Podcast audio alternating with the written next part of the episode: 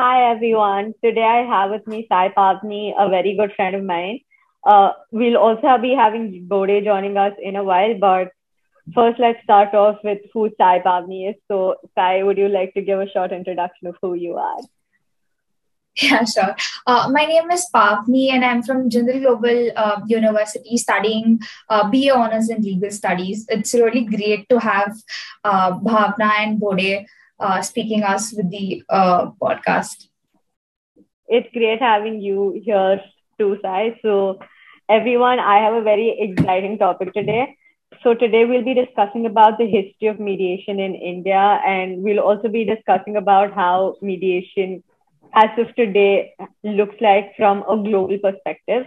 So, first, let's jump all the way back to like um, the era of the myths and mythology. So I I was listening to another um, I was listening to another mediator the other day, and she was telling us about how mediation has been a part of the Indian culture for so long. She was taking the example of the Mahabharata. She was like, so the Krishna, uh, so Lord Krishna, he apparently came down and tried mediating between the Pandavas and the Kauravas. Not a very successful mediation, but definitely you can find some roots there. So I was actually very excited to know about that because I didn't know mediation has been a part of Indian culture for so long. So, Sai, anything about mediation being a part of Indian culture for so long? Anything that you have to add on to that? Uh, yeah, in uh, mostly in rural areas, we see panchayat system as working uh, as a mediation system, very effective mediation system. Like the small disputes, like civil one, um, the property coming here and there and then the uh, head of the panchayat resolving do this do that concessions and etc that is a really great thing and that is that has been going around and a lot of villages till now also uh, enforce this system and it's pretty effective and it's really shocking to see that. Yeah so actually i was reading up a little bit about the history of mediation in india and i found out that it was only during the British, uh, the colonial rule when the British came in, that the system of mediation was lost in India. So they got in their judicial system. So we had established courts and everything when they got uh, when they came in. We had we so that continued for a while post our independence, but uh, mediation is nothing new for us. It's in fact India rediscovering mediation is what I realized, and I'm actually very excited to know about where India stands as of today when it comes to mediation. So, where do you think India stands as of today in terms of like legislative backing and everything, Sai? Uh, I believe there are a lot of legislations which mention mediation, like here and there, not explicitly, because it's still a discovering uh, system, I believe. Uh, we see one in um, uh, Arbitration and Reconciliation Act, and then we see it in the Companies Act as well, uh, and also the Hindu Marriage Act uh, and Special Marriages Act as well. And then uh, we see Real Estate uh, Regulation and Development Act 2016, that one, and recent uh, discovery of um, consumer protection also. So it's, I believe, whatever you're saying, it really goes well with uh, this thing that you ha- it, ha- it is having bits and pieces here and there and it's still um, showing its color a true a true color I, I absolutely agree with you. So I'm actually super excited about the mediation bill that is being uh, scheduled in the parliament now. I am super excited to see it being scheduled this winter session. I am very hopeful about the outcome it's going to have. I think it's going to boost mediation in India again, and it's going to um, get back the glory that mediation probably did have at one point of time. So, Sai, I- really happy to see these insights coming in. Like, uh, people, mediation enthusiasts meeting the uh, law minister here and there. We see like kind of snippets, and we are really excited to have that small piece as well. It's really great. Absolutely. So I was actually reading a little bit about mediation again the other day, and uh, we had the concept of compulsory mediation. What do you think about compulsory mediation? Oxymoron or not? The million dollar question. I I believe it's an oxymoron because at the end of the day, it's the parties who decide to uh, agree upon or disagree upon. So I believe that uh, coming to the contrary, um, effecting just imposing mediation is not a right thing at the end of the day people have to realize that yeah this mediation is really effective and they can save a lot of money a lot of time and also it's like a collective thing that goes together in framing their judgments their uh, decisions so i believe it's completely an oxymoron so what do you think bhavna I actually believe the contrary, Sai. So I don't think it's really an oxymoron. So from my perspective, I think when you when you ask people when you make mediation compulsory, pre-litigation mediation compulsory, I think that's a way of showing people that see it's not just coming to the courts that is a very effective option. Uh, it helps putting the option of mediation in front of people. I don't think a lot of people in India understand that yeah, mediation is an option that we have in hand. And I think this is a very nice way of telling people that, yeah, you do have an option of mediation. And I think it's going to be a lot more effective, like, especially in the family courts and stuff. Uh, you were talking about how mediation's used there, right? So I think about uh, when you go to the family courts and stuff, instead of directly approaching the court when you go for mediation, you still have the emotional aspects of parties and everything that is still kept into check. You have the interests of the parties that are also kept in mind when you're uh, coming where, when you are deciding your own case there so i think it's a very effective way and also i think um, it's only going to be an oxymoron when um, you enforce the decision upon them at the end of the mediation. Since parties here can go sit in a mediation if they don't like it they may just as well say okay sorry i want to get back to court and they can leave. But um, it's not like you know you're going to be like no you have to get your judgment through a mediation. You will have to finalize your case at the end of this mediation. So i think it's not really so much of an oxymoron from my perspective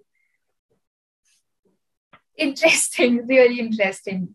But um, i would like to share one um, one insight. I i heard from one of the uh, panel discussion that uh, parties sometimes don't see their faces also in mediation and they in uh, private caucus go and just express their uh, disconcern or uh, their disbelief in the system. So how can the mediator um, you know bring that up to a really uh, amicable resolution how do you think the, i'm really been curious how do you think it will work I think I think a private caucus is a great way for people to get out their frustration without having to, you know, actually come eye to eye with the other party. So um, I remember the other day I was listening to one of the mediators. Uh, I I'm I'm really not sure about who was who made the statement, but it was a very interesting statement that struck me, which was an online mediation is great because you don't even have to sit in the same room mm-hmm. as your opposite party. You can yeah. sit in two completely different rooms. You don't even have to look eye to eye. You can just probably see them on the screen, but that's about it. You do not so all your frustration and anger and everything that is still you you're able to you know get that out without it being directly emphasized on the opposite party and i think that's a great way of um, I, think that's a great way of mediating disputes itself. So now that I've said this, I think um, it'd be great if we have Bode joining us in about the shift from ADR to ODR because that's something that's been going around a lot. And I think it's really amazing the shift from ODR to uh, ADR to ODR. And I think it's something that really needs to be discussed and the story really needs to be brought out.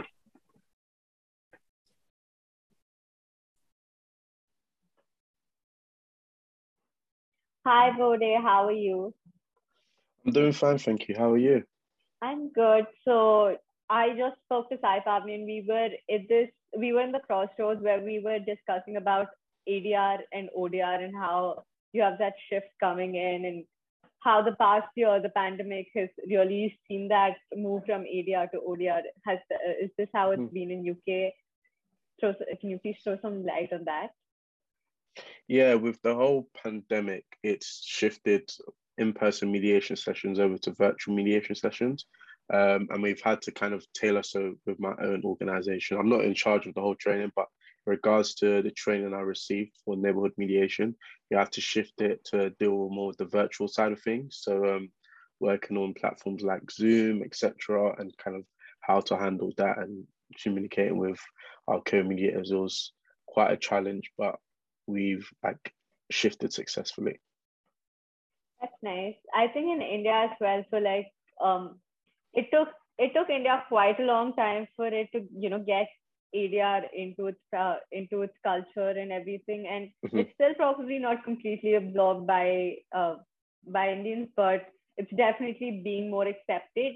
But the shift from ADR to ODR has been like that. It's literally been mm-hmm. a split second, and within a year, things have all gone. Everything's been turned upside down. It's all for the good, in fact.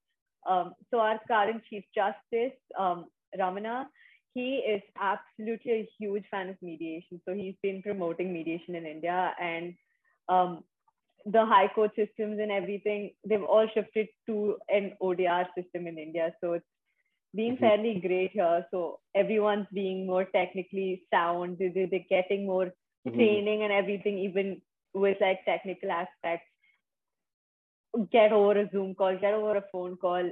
You can mediate a problem anyway. Yeah. No, it's definitely been something new. I wonder how it makes me think about the future and like the approach that might be taken in the future for those who might not be able to attend a mediation session in person because of maybe, you know, some type of issue, you know, and they may not be able to, you know, be in person. So it's quite interesting, like you know, it's brought up so many ideas and reached different types of people all over the country now. It might not be limited to just like, you know, the city we're in. So it's been a very interesting time. I think one thing that really excited me about uh, the concept of ODR was uh, this one statement that Sriram Panchu sir had said. So Sriram Panchu is a very popular mediator in India.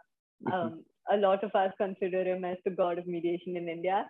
Mm-hmm. So he he was talk. We were uh, we were in a webinar the other day where he was talking about how the best thing about an ODR uh, platform mediation was the fact that you don't even have to look at the other party in the eye. So you know when mm-hmm. you're super angry at the other party and you want yeah. to be able to remove your frustration and everything, and you do not want to even be in the same room as the other party. ODR is like mm-hmm. a great way of you know taking that forward.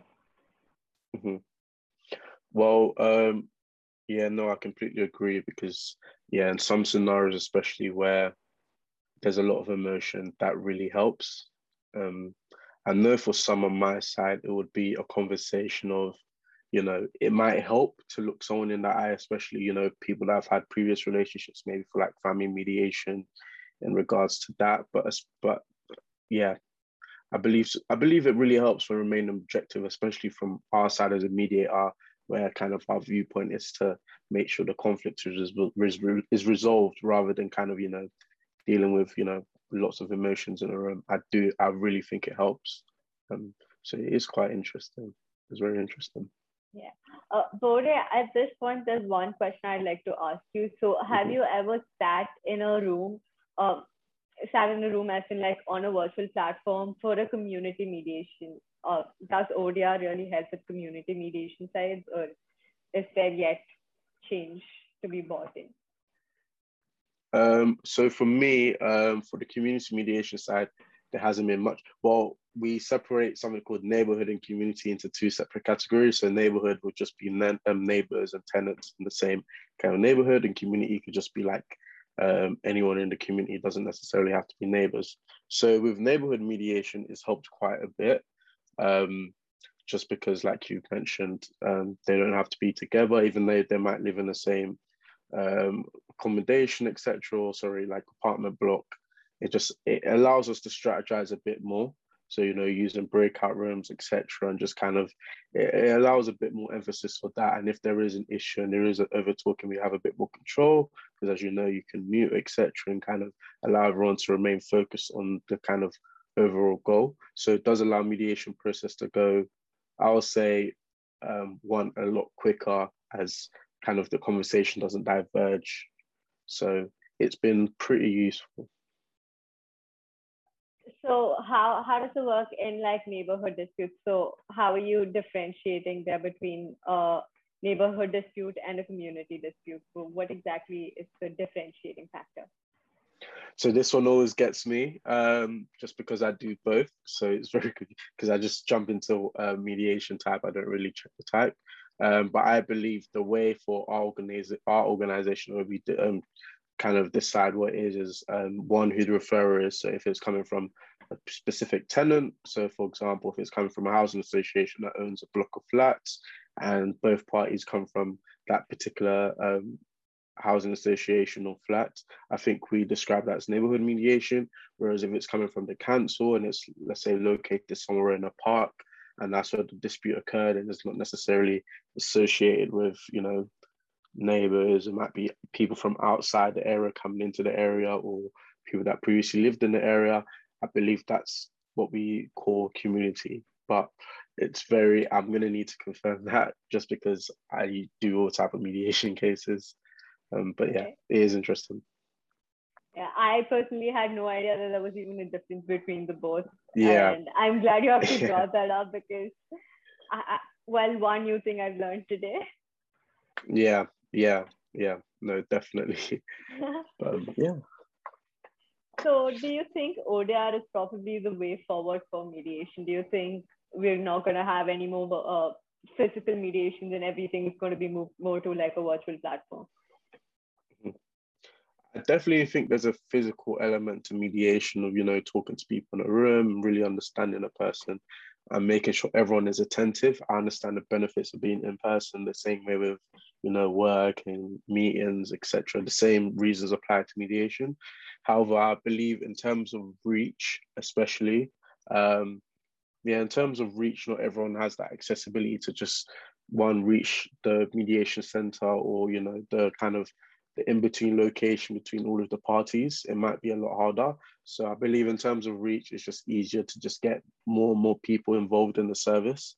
Um, so yeah, I believe just for that reason alone, it would be useful to have like a approach for both, allow um, parties to choose between both, or even the referrer to you know choose between both depending on the geographical location of the party. Right. I think that makes a lot of sense, especially considering uh, you, like you said, the physical element of mediation is really important and mm-hmm. does really help at a lot of times. So I mm-hmm. think with that, we can end today's podcast. And I'm really happy that I've had Sai Pavni here and Bode here, and we've spoken about so many different things in today's podcast.